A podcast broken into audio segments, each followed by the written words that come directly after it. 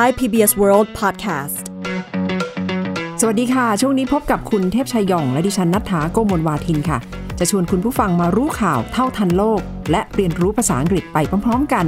ในรู้ข่าวรู้ภาษาอังกฤษกับไทย PBS World Podcast ค่ะ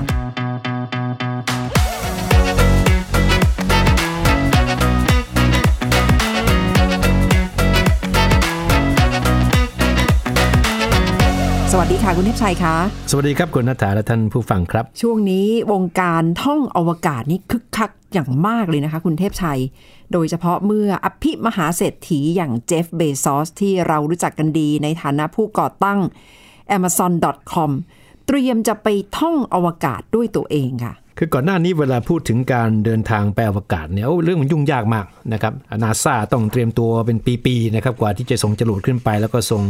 คนไปท่องอวกาศได้นี่นะครับ แต่ว่าทำไปทำมาตอนนี้มันเหมือนกับว่ามันกลายเป็นเรื่องที่จากนี้ไปอีกไม่นานนะครับ ใครจะไป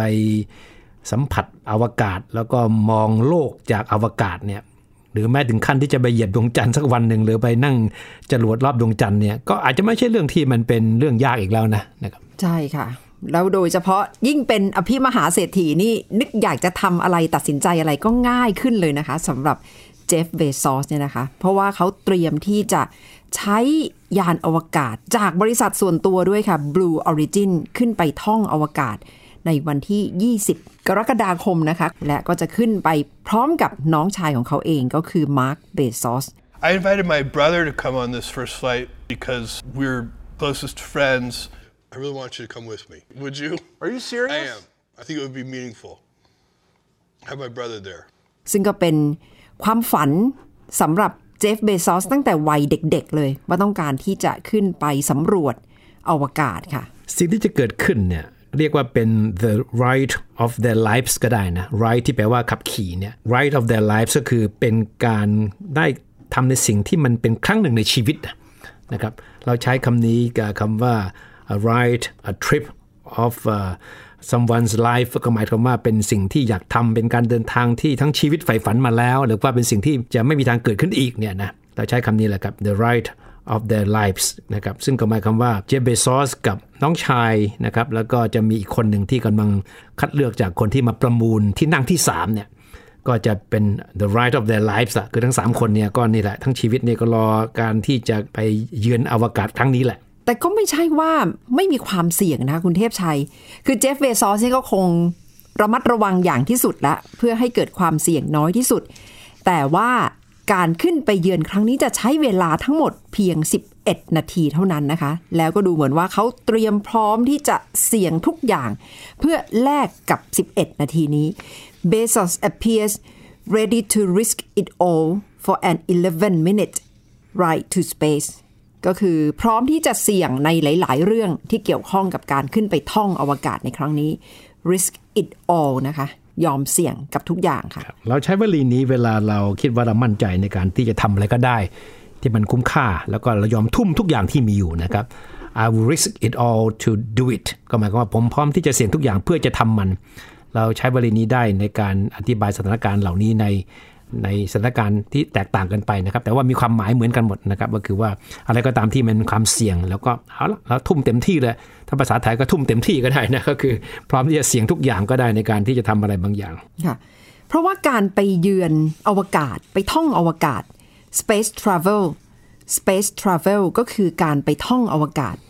คือถ้าย้อนกลับไปดูในเชิงประวัติศาสตร์ แล้วในอดีตที่ผ่านๆมานี่เต็มไปด้วยอันตรายนะคะ ไม่ใช่เรื่องที่จะเกิดขึ้นง่าย ๆ นึกจะไปซื้อตั๋วเครื่องบินเดินทางไปเที่ยวรอบโลก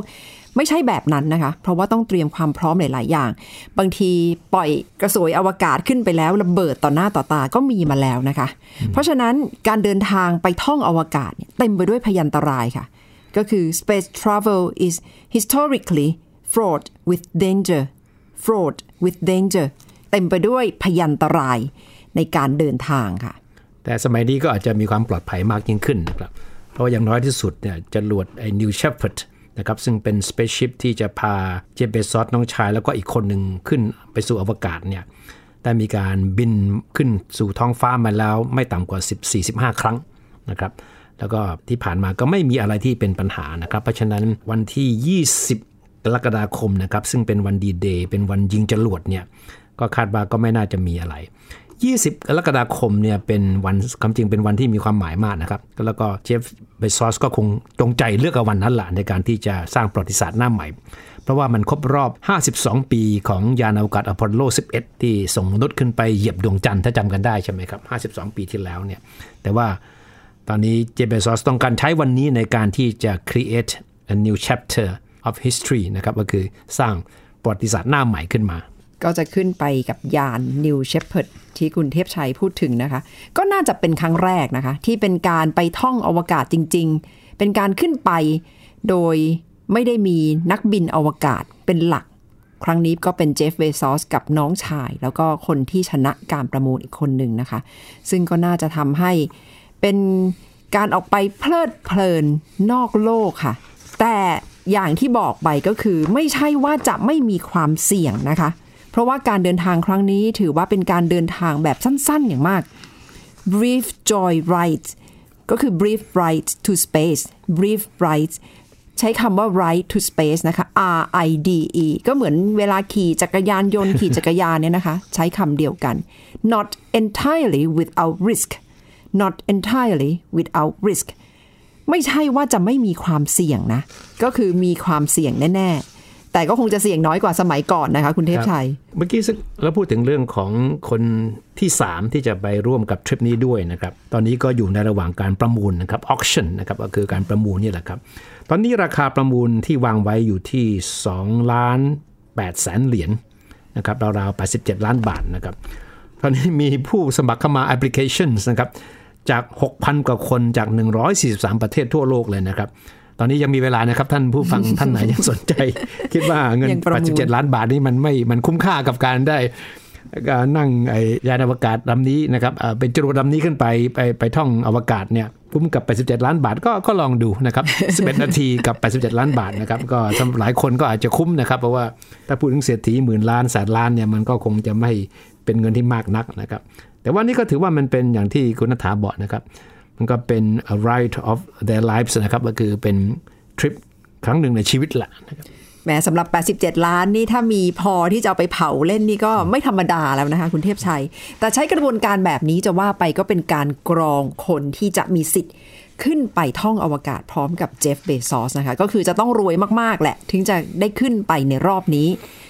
แล้วการขึ้นไปเวลาเราพูดถึงการท่องอวกาศ ก็จะนึกถึงภาพของนักบินอวกาศที่ใส่ชุดแบบนักบินกันอย่างครบเครื่องนะคะ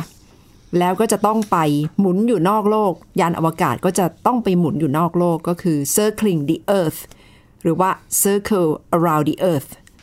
floating in space floating in space นี่ก็คือไปลอยอยู่ในระบบอวกาศ เวลาเราดูหนังอวกาศนี่ก็จะเห็นนักบินที่ลอยไปลอยมา เพราะว่าในอวกาศเนี่ยจะไม่มีแรงโน้มถ่วงนะคะ ซึ่งเจฟเบซอสก็อาจจะอยู่ในสภาพคล้ายๆ แบบนั้นในระดับหนึ่งค่ะ ครับ ก็เป็นเขาเรียกว่าเป็น state of weightlessness weight ที่แปลน้ำหนักใช่ไหมครับ weightless ก็คือไม่มีน้ำหนัก weightlessness ก็คือการไร้น้ำหนักก็คือ มันจะเป็น 3-4 นาทีที่เจฟเบซอสน้องชายแล้วก็อีกคนหนึ่งละจะเหมือนกับว่าตัวเองลอยไปลอยมาได้อยู่ในในในยานนะครับ ไม่ได้เอาไปข้างนอกนะนะครับคืออยู่กับยานนี้เป็นเวลา 3-4 นาที ที่จะมีความรู้สึกว่าตัวเองเนี่ยล่องลอยได้นะครับเป็น three minutes of weightlessness นะครับนี่ก็ถือว่าเป็นไฮไลท์ของงานนี้เลยนะครับ ก็คือการเดินทางทั้งหมดใช้เวลา 11 นาทีนะครับแต่ว่า 3-4 นาทีที่ว่าเนี่ยนะซึ่งเป็นช่วงเวลาที่ที่จรวดลำเนี้ย พาไอตัวยานอวกาศเนี้ยไปสู่จุดที่เรียกว่าเป็น Kármán line Kármán Kármán line นะครับก็คือเส้นคาร์แมนนะครับเส้นคาร์แมนนะครับมันเป็นชื่อที่เรียกจุดที่เป็นเส้นแบ่งระหว่างบรรยากาศของโลกกับอวกาศนะครับเป็นจุดที่เขาประมาณการกันว่าสูงประมาณ 100 กิโลเมตร เหนือระดับน้ำทะเล ที่เรียกว่า Kármán line เนี่ยเพราะว่าเป็นการตั้งชื่อตามนักฟิสิกส์ ชาวฮังการีนะครับที่เป็นคนที่ค้นพบไอ้เส้นแบ่งตรงนี้แหละครับนักฟิสิกส์คนนี้ก็ชื่อว่าธีโอดอร์วอนคาร์แมนนะครับก็เลยเป็นที่มาของ Kármán line นะครับซึ่งนี่ถือว่าเป็นจุดที่เหมือนกับว่าแบ่งละระหว่างบรรยากาศของโลกกับอวกาศ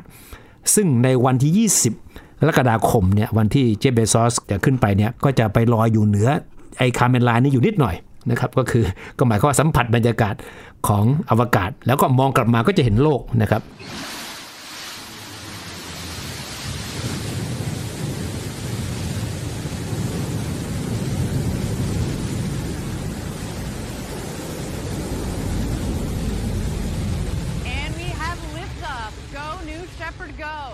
ค คือการขึ้นไปออกนอกโลกไปได้สูงขึ้นไปเกิน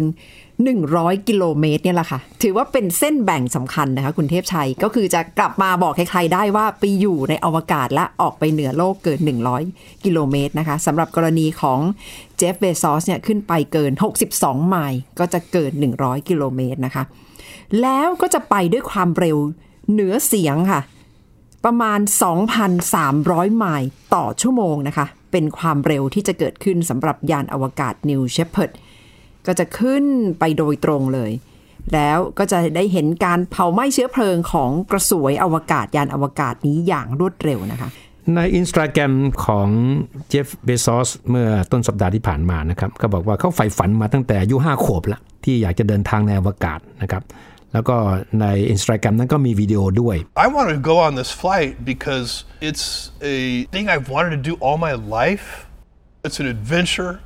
It's a big deal for me. ในวิดีโอนั้นเจฟเบซอสก็บอกว่า I want to go on this flight because it's a thing I wanted to do all my life it's an adventure It's a big deal for me นะครับ คือเขาบอกว่า I want to go on this flight คือต้องการที่จะไปกับเที่ยวบินนี้มากเลย because it's a thing I wanted to do all my life คือเป็นสิ่งที่อยากทำมาตลอดชีวิต it's an adventure นี่เป็นการประจนภัย it's a big deal for me นะครับคำว่า big deal เนี่ยเราจะได้ยินบ่อยนะครับแปลว่าเป็นเรื่องใหญ่อะนะเราใช้คำนี้อธิบายกับทุกเรื่องที่ถือว่าเป็นเรื่องใหญ่นะครับ จะเป็นเรื่องส่วนตัว เรื่องการงาน หรือว่าในกรณีของเจฟเบซอสก็คือไปท่องอวกาศแน่นอน it's a big deal for me สำหรับเจฟเบซอสก็คงไม่ธรรมดานะคะ แต่ว่าสำหรับตัวเขาเองก็คงจะต้องให้มั่นใจแล้วการทดสอบเนี่ยก็เกิดขึ้นหลายรอบแล้วนะคะสำหรับยานอวกาศ Blue Origin ในครั้งนี้ และก็คงจะเป็นอีกครั้งหนึ่งที่แสดงให้เห็นว่าเบซอสเนี่ยปักธงความเป็นผู้นำนะคะ เพราะว่านอกจากจะเป็นผู้ก่อตั้ง Amazon.com ธุรกิจใน อินเทอร์เน็ตที่โด่งดังไปทั่วโลกทำเงินอันดับหนึ่งของโลกมายาวนาน ครั้งนี้ก็กำลังจะเป็นนักธุรกิจมหาเศรษฐีคนแรกที่ได้ขึ้นไปท่องอวกาศจริง ๆ แล้วเบซอสเองก็พูดนะคะว่า รู้ว่ารู้รู้ทั้งรู้ว่ามีความเสี่ยง แต่ความเสี่ยงนี่ก็เชื่อว่าจะคุ้มค่านะคะเบซอสพูดว่า the risk is worth it the risk is worth it เขาเชื่อว่าความเสี่ยงครั้งนี้คุ้มค่าจริง ๆ ค่ะ ก็คงเป็นวันที่ทั้งโลกจับตาดูแหละเพราะว่ามันก็ถือว่าเป็นการเปิดสกราชใหม่ของการเดินทางท่องเที่ยวในอวกาศ ซึ่งจากนี้ไปนะครับผู้เชี่ยวชาญทั้งหลายนะครับ ซึ่งก็รวมถึงนักดาราศาสตร์ในเมืองไทยด้วยก็เชื่อว่ามันจะไม่ใช่เป็นเรื่องแปลกประหลาดละที่คนจะจองตั๋วเครื่องบินจองตั๋วจรวดบอกว่าเอ่อเดือนหน้าจะไม่อยู่สองสามวันนะจะไปเตรียมตัวไปเที่ยวอวกาศหน่อยนึงนะอาจจะเกิดขึ้นโดยเร็วก็ได้นะครับ ก็อาจจะมีธุรกิจใหม่ๆ ตามมาอีกมากมายเลยนะคะ คุณเทพชัย ถ้าเกิดเป็นเรื่องปกติขนาดนั้น อย่างเช่น อาจจะไปแต่งงานกันในอวกาศไปท่องอวกาศ เช่าจรวดไปด้วยกันนี่ก็เป็นไปได้หรือว่าจัดงานเลี้ยงอะไรที่ต้องการให้เกิดประวัติศาสตร์นะคะ ซึ่งก็น่าจะเป็นมิติใหม่ของการเดินทางท่องเที่ยวไม่ได้จำกัดอยู่เฉพาะในโลกเท่านั้นสิ่งที่มันถือได้ว่าเป็นจุดสุดยอดของการเดินทางครั้งนี้นะครับ นอกจากแน่นอนครับไอความเสี่ยงที่มันมีตั้งแต่จุด ที่จรวดจะทะยานขึ้นสู่ท้องฟ้านะครับ ซึ่งในกรณีของNew Shepard เนี่ยก็จะขึ้นที่ฐานยิงที่เท็กซัสตะวันตกนะครับ แต่ว่าสิ่งที่จะเป็นเป้าหมายสำคัญที่สุดก็คือการได้ไปล่องลอยอยู่ในอวกาศ แล้วก็มองกลับมาเห็นโลกของเรา เห็นความโค้งมนของโลกเรานะครับ นี่คือสิ่งที่นักบินอวกาศทั้งหลายเนี่ยเขาเรียกว่าเป็น the overview effect นะครับ overview effect ถ้าแปลเป็นไทยก็คือการเห็นภาพผลกระทบจากการเห็นภาพใหญ่ ภาพนี้คือภาพอะไรก็คือภาพของโลกที่เรามองจากอวกาศ มันเป็นภาพมันเขาเรียกว่ามันเป็นทั้ง overwhelming มากก็คือ มันจะทำให้เรามีความรู้สึกว่าโอ้โหมันยิ่งใหญ่มากโลกของเราใบนี้ เพราะเราอยู่ในโลกมาตลอดเราไม่เคยเห็นโลกใช่ไหมครับ แต่เราได้ออกไปอวกาศแล้วมองกลับมา เห็นโลกของตัวเองว่าโอ้โหมันโอ้โหมันน่ามันน่าทึ่ง มันยิ่งใหญ่อะไรขนาดนี้เขาเรียกเป็น overview effect ซึ่งเจฟเฟซอสเองก็แสดงคล้ายๆกับว่าเป็นเป้าประสงค์ของเขาด้วยนะคะครับว่า เขาก็อยากจะทำให้โลกใบนี้งดงามขึ้น เพราะฉะนั้นการได้ออกไปเห็นอวกาศ เห็นนอกโลกจริง ๆ ก็คงจะทำให้เกิดผลตามมา ในแง่จิตวิทยาแล้วก็คงจะสร้างผลกระทบไม่ใช่เฉพาะในเชิงกายภาพนะคุณเทพชัยแทนที่จะเห็นโลกทั้งโลก เพียงอย่างเดียวด้วยสายตา แต่ว่าในเชิงของสภาพจิตใจ คนก็อาจจะรู้สึกตื่นตาตื่นใจ แล้วก็นำไปสู่ก้าวอื่น ๆ ที่จะตามมา ถ้าพูดถึงความเป็นเจฟเบซอสเนี่ย ตัวเขาเองก็มีประวัติที่น่าสนใจอยู่ในตัวเองด้วยนะคะครับกว่าจะก้าวมาถึงความเป็นอภิมหาเศรษฐี หรือว่า the world's richest billionaire คือ billionaire เฉยๆ นี่ไม่ได้แล้วนะคะ ต้องเป็น the world's richest billionaire อภิมหาเศรษฐีได้แปลเป็นไทยนะครับ แล้วก็รวยสุดๆ รวยอันดับหนึ่งของโลกนี่ก็ที่สุดแล้วนะคะ แต่ย้อนกลับไปดูประวัติของเขานี่โอ้โหทำงานมาแบบ ลุยมาแล้วหลายเรื่องนะคะ เคยเป็นพนักงานทอดมันฝรั่งในร้านแมคโดนัลล์ก็ทำมาแล้วทอดเฟรนช์ฟรายในแมคโดนัลล์ใช่ไหมใช่ครับค่ะ ใช่ค่ะ ซึ่งก็เป็นงานที่คล้ายๆกับเด็กจบใหม่ นักศึกษาจบใหม่เนี่ยคงจะได้สัมผัสกันนะคะ แล้วการก่อตั้ง amazon.com เนี่ยก็เริ่มต้นจากโรงรถ ซึ่งจุดเริ่มต้นจากโรงรถเนี่ยก็ไม่ธรรมดานะคะครับมหาเศรษฐีในวงการอินเทอร์เน็ตหลายคนเนี่ยทำมาแล้ว ก็หมายความว่าเบซอสเนี่ยมาจาก humble beginnings Bezos came from humble beginnings humble beginnings คำว่า humble นี่ก็คือถ่อมเนื้อถ่อมตัวนะคะ แปลตรงๆก็คือมาจากจุดเริ่มต้นที่แทบจะไม่มีอะไรเลย ชีวิตก็เกือบจะเริ่มจากศูนย์นะคะสำหรับความเป็นเจฟเบซอสใช่ครับ แล้วตามประวัติเนี่ยเขาเป็นลูกของตอนที่แม่ก็เกิดเจฟเบซอสมาเนี่ย คุณแม่เนี่ยเป็นวัยทีนนะ คุณแม่วัยใสอะพูดง่ายๆถ้าถ้าเป็นภาษาไทยนะเรียกคุณแม่วัยใสค่ะยังเรียนอยู่ไฮสคูลเลยนะครับแล้วก็เกิดจะไม่ได้เรียนต่อแล้วเพราะว่าอาจารย์ที่โรงเรียนบอกว่าไอ้ท้องด้วยมาเรียนด้วยก็ไม่ได้ แต่ตอนหลังก็มีการวางเงื่อนไขบางอย่างเนี่ยก็เรียนจนจบแล้วก็คลอดลูกออกมาเป็นเจฟเบซอสคนนี้แหละนะครับขณะที่พ่อ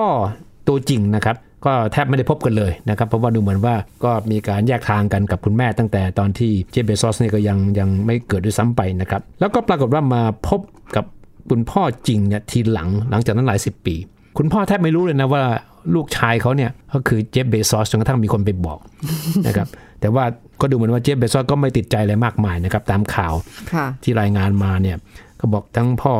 แล้วก็ลูกนะครับทั้งสองคนก็ก็ไปด้วยกันได้อะก็บอกว่า the two made amends นะครับ made amends amend ที่แปลว่าซ่อมนะครับหรือไปแก้ไข ถ้าใครก็ตามที่ made amends ก็คือหมายความว่าทำความเข้าใจกันดีละก็คือไม่มีความโกรธเคืองกันเข้าใจกันแล้วนะครับก็ the two made amends ค่ะก็คือตอนที่คุณแม่ของเจฟเบซอสตั้งท้องเนี่ยอายุยังไม่ครบ 17 ปีนะคะ เป็นแม่วัยใสอย่างที่คุณเทพชัยบอก ส่วนคุณพ่อเนี่ยเป็นนักแสดงในคณะละครสัตว์ หลังจากที่แยกทางกันแล้วก็ไม่ได้เจอกันไม่ได้รู้จักกัน แต่น่าสนใจตรงที่บอกว่าเจฟเบซอสกับพ่อก็พูดคุยกันแบบที่ไม่ได้ติดใจนะคะ ในหนังสือชีวประวัติของเจฟเบซอสเนี่ยบรรยายไว้ว่าเบซอสอธิบายว่า he harbored no ill will towards Jorgensen at all จอร์เกนเซนเนี่ยก็คือชื่อของคุณพ่อนะคะ harbor no ill will ก็คือไม่ได้รู้สึกแย่หรือว่ามีความรู้สึกที่ไม่ดีกับพ่อเลยนะคะ no ill will คุณโจกสันเนี่ยเขาเรียกว่าเป็น biological father นะครับก็คือคนที่เป็นพ่อตัวจริงอะนะครับ biological biology ก็คือ พวกชีววิทยานะครับ biological father ก็คือเป็นคุณพ่อตัวจริงของเจฟเบซอสซึ่งก็เติบโตมากับพ่อเลี้ยงนะความจริงภายหลังเมื่อเมื่อคุณแม่แต่งงานใหม่เนี่ยใช่ค่ะ ซึ่งเจฟเบซอสก็ดูแล้ว ปรับตัวมาได้เป็นอย่างดีนะคะ แล้วก็พยายามหล่อเลี้ยงความฝันของตัวเอง เพื่อที่จะทำงานก็คือค้นหาตัวเองหลาย ๆ อย่างนะคะ คุณเทพชัยไม่ใช่ว่าเริ่มต้นทำอะไรอย่างแรกแล้วก็จะทำอย่างนั้นไปตลอดนะคะ ตอนที่เขา เริ่มเข้าระดับมัธยม เขาก็มีแนวคิดว่าจะต้องเปลี่ยนโรงรถในบ้านเนี่ยให้เป็นห้องแลบในการทดลองความคิดต่างๆ แนวคิดธุรกิจของเขานะคะ ก็แสดงว่ามีหัวในการทำธุรกิจตั้งแต่เด็กๆ การแปลงโรงรถเนี่ยก็คือ Bezos had transformed his home garage into a laboratory for his own inventions แปลงโรงรถที่บ้านเนี่ยนะคะ ให้เป็นห้องแลบสำหรับการทดลองทำธุรกิจ ความจริงความเป็นอิสระของเจฟเบซอสเนี่ยฉายแววตั้งแต่ยังเป็นเด็กที่พอเดินตุ้มเตี้ยมได้เลยนะครับ ตามรายงานข่าวเนี่ยที่สืบประวัติมาเนี่ยบอกว่าตอนที่เนี่ยเริ่มเดินตุ้มเตี้ยมได้ ก็มีความรู้สึกว่าไอ้เตียงที่นอนอยู่นะซึ่งนึกภาพออกใช่ไหมครับเตียงเด็กที่มันมีคล้ายๆเป็นกรงขังไว้ไม่ไม่ให้เด็กซนออกไปไหนใช่ไหมครับก็บอกว่าเจฟเบซอสมีความรู้สึกว่าเขาโตกันกว่าที่จะอยู่ในกรงนี้แล้วนะครับ แล้วก็ทำไงรู้ไหมครับ ก็ใช้ไขควงเนี่ยค่อย ๆ แซะ เตียงนี้ออกมาจนกระทั่งก็สามารถออกจากเตียงนี้ได้โอ้ก็ทำให้เห็นชัดเจนว่าไอ้ความรู้สึกเป็นกบฏเนี่ยมันมีมาตั้งแต่ยังยังแบบเบาะเลยค่ะเหมือนกับพระเจ้าส่งมานะคะ ให้เป็นคนที่มีนวัตกรรมมีความกล้าที่จะออกนอกกรอบจริง ๆ แล้วก็มาลองทำธุรกิจจริง ๆ เนี่ยก็คือตอนที่อยู่ในโรงเรียนมัธยม ก็คือหลังจากที่ลองแปลงโรงรถ ให้เป็นห้องทดสอบ ก็มาทำค่ายให้กับเด็ก นักเรียนเนี่ยนะคะอายุประมาณ 12 ปี เพื่อให้ไปมีประสบการณ์แปลกใหม่ที่ท้าทายความฝันของตัวเองนะคะเขาก็สร้างเป็นธุรกิจเลยนะคะ งานนี้แล้วก็ใช้วิธีเก็บเงินกับคุณเทพใจคือไม่ใช่ว่ามีแนวคิดอย่างเดียวแล้วก็จะให้ทำเงินมาใช้เป็นละบริการฟรีๆหกร้อยดอลลาร์ต่อหนึ่งคนนะคะ ก็คือต้องซื้อตั๋ว600 ดอลลาร์สำหรับ เด็กๆที่จะไปใช้บริการสถาบันแห่งความฝันของเขาในช่วงเวลานั้น ก็ไม่ธรรมดานะคะ ไม่ถูกด้วยนะคะ คุณเทพชัย 18,000 บาทต่อคนนะคะอืมก็ถือว่าเป็นหนึ่งมีแนวคิดที่ค่อนข้างจะที่จะก้าวหน้ามากนะครับ ในแง่ของการที่จะทำธุรกิจด้วยตัวเองตั้งแต่ยังเป็นนักเรียนเลยนะครับ แล้วก็นั่นแหละเป็นจุดเริ่มต้นที่ทำให้เขาเริ่มสำรวจเริ่มมองตัวเองไงว่าเหมาะที่จะทำอะไรนะครับ ก็แสดงว่าเจฟเวซอสเนี่ยสารฝันมาตั้งแต่เด็กๆ คือหลังจากทำค่ายนะคะ ก็คือ Summer Camp Educational Summer Camp ที่เก็บเงิน 18,000 บาทต่อคน ดิฉันว่าคนที่ไปยอมจ่ายเงินกับเขานี่ก็มีความกล้าไม่น้อยเช่นเดียวกันนะคะ ก็เพราะคว่างก็แสดงว่าต้องมีอะไรดีในตัวของเจฟเบซอสใช่ไหมครับ ที่ทำให้คนเชื่อเขาขนาดนั้น ใช่ค่ะ แล้วหลังจากนั้นนะคะ เขาก็ลองมาทำงานฝึกงานในร้านแมคโดนัลล์นี่แหละ แล้วก็ เป็นพนักงานทอดเฟรนช์ฟรายคือหลังจากทำงานแมคโดนัลล์ได้ระยะหนึ่งเขาก็เข้าไปสู่วงการการเงิน หลังจากที่เรียนจบมหาวิทยาลัยนะคะ แล้วก็คือไปอยู่กับบริษัทพวก Wall Street ในนิวยอร์กนี่แหละ แล้วก็ทำหลาย ๆตำแหน่งค่ะ ที่เกี่ยวข้องกับเรื่องการเงินค่ะ จุดหักเหนี่เกิดขึ้นในปี 1990 นะครับ หลังจากที่ใช้ชีวิตอยู่กับวงการเงินอยู่หลายปีทีเดียวนะครับ ก็ตัดสินใจในปีนั้นในการที่จะเริ่มทดลองตั้งร้านขายหนังสือออนไลน์นะครับ ซึ่งนี่เป็นจุดเริ่มต้นของ Amazon ละนะครับ amazon.com นะครับ ซึ่งในช่วงเวลานั้นเนี่ยก็เป็นเรื่องที่ใหม่มากเรื่องของการขายของทางออนไลน์นะครับ ก็ปรากฏว่าก็ใช้เพื่อนๆนี่แหละเป็นคนมา test ดู นะครับสามสี่ร้อยคนอะช่วยๆกันหน่อยมาดูว่าถ้าอย่างนี้มันจะขายได้ไหมมันจะเป็นโมเดลทางทางธุรกิจได้แค่ไหนนะครับจะว่าไปก็เหมือนเป็นคล้าย ๆ กับว่าเจ้าพ่อวงการสตาร์ทอัพย้อนกลับไปตั้งแต่ปี 1990 เลยนะคะ Amazon ก็คือได้เห็นความฝันของผู้ชายคนหนึ่งนะคะ แล้วก็สารฝัน Amazon เริ่มต้นจากการทำงานในโรงรถ คือหลังจากมีเพื่อนๆเข้ามาลองเริ่มใช้บริการ 300 คนก็เป็นการทดสอบนะคะ ซึ่งภาษานี้ คนที่ทำธุรกิจสตาร์ทอัพทุกวันนี้ก็พูดกันนะคะ ก็คือ beta test beta test เนี่ยแหละค่ะ เป็นการทดสอบธุรกิจอะไรเริ่มต้นใหม่ๆ ว่าถ้ามีการใช้บริการจริง ๆ แล้วจะบริหารจะจัดการกันอย่างไรค่ะ ก็เป็นจุดเริ่มต้นของ Amazon สำหรับเจฟเบซอสค่ะ แล้วเมื่อเพื่อนๆมาช่วยงานมากขึ้นนะครับไอโรงรถก็แคบไปแล้วล่ะ ก็ต้องหาที่พูดคุยหาที่ทำงานหาที่ประชุมใช่ไหมครับ ก็เอาที่ไหนรู้ไหมก็ก็ใช้ร้านหนังสือนั่นแหละ Barnes and Noble นะครับซึ่งเป็นร้านหนังสือชื่อดังเนี่ยเป็นที่ประชุม ถ้าเป็นสมัยนี้ก็เป็นพวกไอ้ co-working space ใช่ไหมแต่สมัยนั้นจะไม่มีนี่ใช่ไหมก็ต้องไปแวะไปร้านหนังสือ แล้วก็ใช้มุมใดมุมหนึ่งในร้านหนังสือนั่นแหละนะครับอาจจะมีร้านกาแฟอยู่ในร้านหนังสือด้วย ก็ใช้เป็นที่ประชุมไปในตัวด้วยนะครับก็ถือว่าเป็นการดิ้นรนของคนรุ่นใหม่ในยุคนั้นนะที่ต้องถือว่ามีความคิดก้าวหน้ามากเลย ใช่ค่ะ แล้วก็ใช้วิธีทำงานแบบนั้นละค่ะ จากนั้นก็ขยายธุรกิจเติบโตอย่างแข็งแกร่งนะคะ แล้วก็แต่งงาน แต่ว่าแต่งงานได้ประมาณ 20 กว่าปีนะคะ ทั้งคู่ก็หย่าร้างกันในปี 2019 นะคะสำหรับเจฟเบซอสและภริยาก็คือแมคเคนซี่หลังจากแต่งงานกัน 25 ปีค่ะ ซึ่งทางอดีตภรรยาก็ได้ ได้ส่วนแบ่งจากหุ้นใน Amazon ไป 25%นะคะ ก็คือ McKinsey received 25% of couples stock in Amazon ได้หุ้นมูลค่าหุ้นของ Amazon ไปถึง 25%ค่ะนี่เป็นเงินเนี่ยสามหมื่นแปดพันล้านเหรียญก็ลองดอลลาร์สหรัฐเหนะรียญคะสหรัฐนะครับ ก็ลองสามสิบเอ็ดคูณเข้าไปนะครับ ก็เป็นเงินไทยนี่กันนึกภาพออกใช่ไหมครับ แต่ก็โอเคนะครับเพราะคุณ ภรยาอดีตภรยาของเจฟเบซอสก็มีบทบาทอย่างมากในการ played a large role in founding of Amazon นะครับก็คือมีบทบาทอย่างมากเลย ในการทำให้ Amazon นี่มันเกิดขึ้นได้นะครับ played a large role in the founding of the Amazon นะครับก็คือหมายความว่าถ้าไม่มี m c k เคนซี่ไม่มีเธอนะครับ ก็ไม่มีทางที่จะอาจจะไม่มี Amazon วันวันนี้ก็ได้นะครับ เพราะฉะนั้นส่วนแบ่งของเธอที่ได้ไป 38,000 ล้านเหรียญสหรัฐอเมริกานั้นมันคงไม่ได้มากหรอก ค่ะ แต่ว่าก็ได้เห็นความเปลี่ยนแปลงในชีวิตของเบซอสในหลากหลายมิติ และอีกหนึ่งก้าวสำคัญนี่ก็คือ ในช่วงเวลาหนึ่งเขาตัดสินใจซื้อกิจการของ Washington Post นะคะคุณเทพชัย หนังสือพิมพ์ชื่อดังของสหรัฐ ซึ่งคนก็แปลกใจเหมือนกันว่า ในขณะที่วงการหนังสือพิมพ์เนี่ยคนมองว่ากำลังจะตายไม่มีความหวังเหลือเท่าไหร่ละทำไมเจฟเบซอสถึงตัดสินใจมาซื้อหุ้นใน Washington Post ซึ่งตรงนี้นะครับที่เบซอสก็อธิบายนะครับว่าเขาเห็นคุณค่าของหนังสือพิมพ์ฉบับนี้ เขาเข้าใจบทบาท เข้าใจประวัติศาสตร์ของ Washington Post มันอย่างดี แล้วเขาคิดว่าถ้ามาสักวันหนึ่งในอนาคตถ้าเขามองย้อนกลับไปเนี่ยเขาจะถือว่า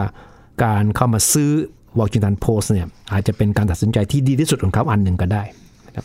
ก็ได้เห็นความมุ่งมั่นที่หลากหลายของเจฟเบซอสนะคะ และตอนหลังเขาก็ได้รับเสียงชื่นชมเยอะทีเดียวว่าจากนักธุรกิจที่เริ่มต้นจากความเป็นเจ้าพ่อ ธุรกิจอีคอมเมิร์ซอย่าง Amazon ก็กลายมาเป็นนักธุรกิจที่เต็มไปด้วยวินัยและมีวิสัยทัศน์ที่แตกต่างหลากหลายสำหรับความเป็นเจฟเบซอสด้วยค่ะ แล้วก็แน่นอนครับว่าจากนี้ไปสิ่งที่จะทำให้เจฟเบซอสวุ่นวายมากที่สุดก็คือเป็นการบริหารจัดการกับบริษัท ที่จะทำทางด้านการส่งจรวดอวกาศจากจรวดและยานอวกาศขึ้นไปในอวกาศนะครับที่ Blue Origin นะครับซึ่งก็วันที่ 20 กรกฎาคมนี้ก็ถือว่าเป็นก้าวใหญ่ที่สุดละก็จะเป็นการสร้างความมั่นใจว่าทุกอย่างที่ทำมาในเรื่องนี้มันสำเร็จแล้วนะครับโดยใช้ใช้ตัวเองเนี่ยเป็นพรีเซนเตอร์เลยด้วยการขึ้นไปกับยานลำแรกของบริษัทของเขาเนี่ยแหละในการที่จะเข้าไปท่องขึ้นไปท่องอวกาศค่ะและ20 กรกฎาคมนะคะ ความคืบหน้าอย่างไรเราก็คงจะได้นำมาเล่าให้คุณผู้ฟังฟังกันอีกนะคะ ในรู้ข่าวรู้ภาษาอังกฤษค่ะ คุณผู้ฟังติดตามเรื่องราวจากไทย PBS World Podcast ได้ที่ www.thaipbspodcast.com หรือแอปพลิเคชัน Thai PBS Podcast รวมถึงพอดแคสต์ช่องทางต่าง ๆ ที่กำลังฟังอยู่นะคะ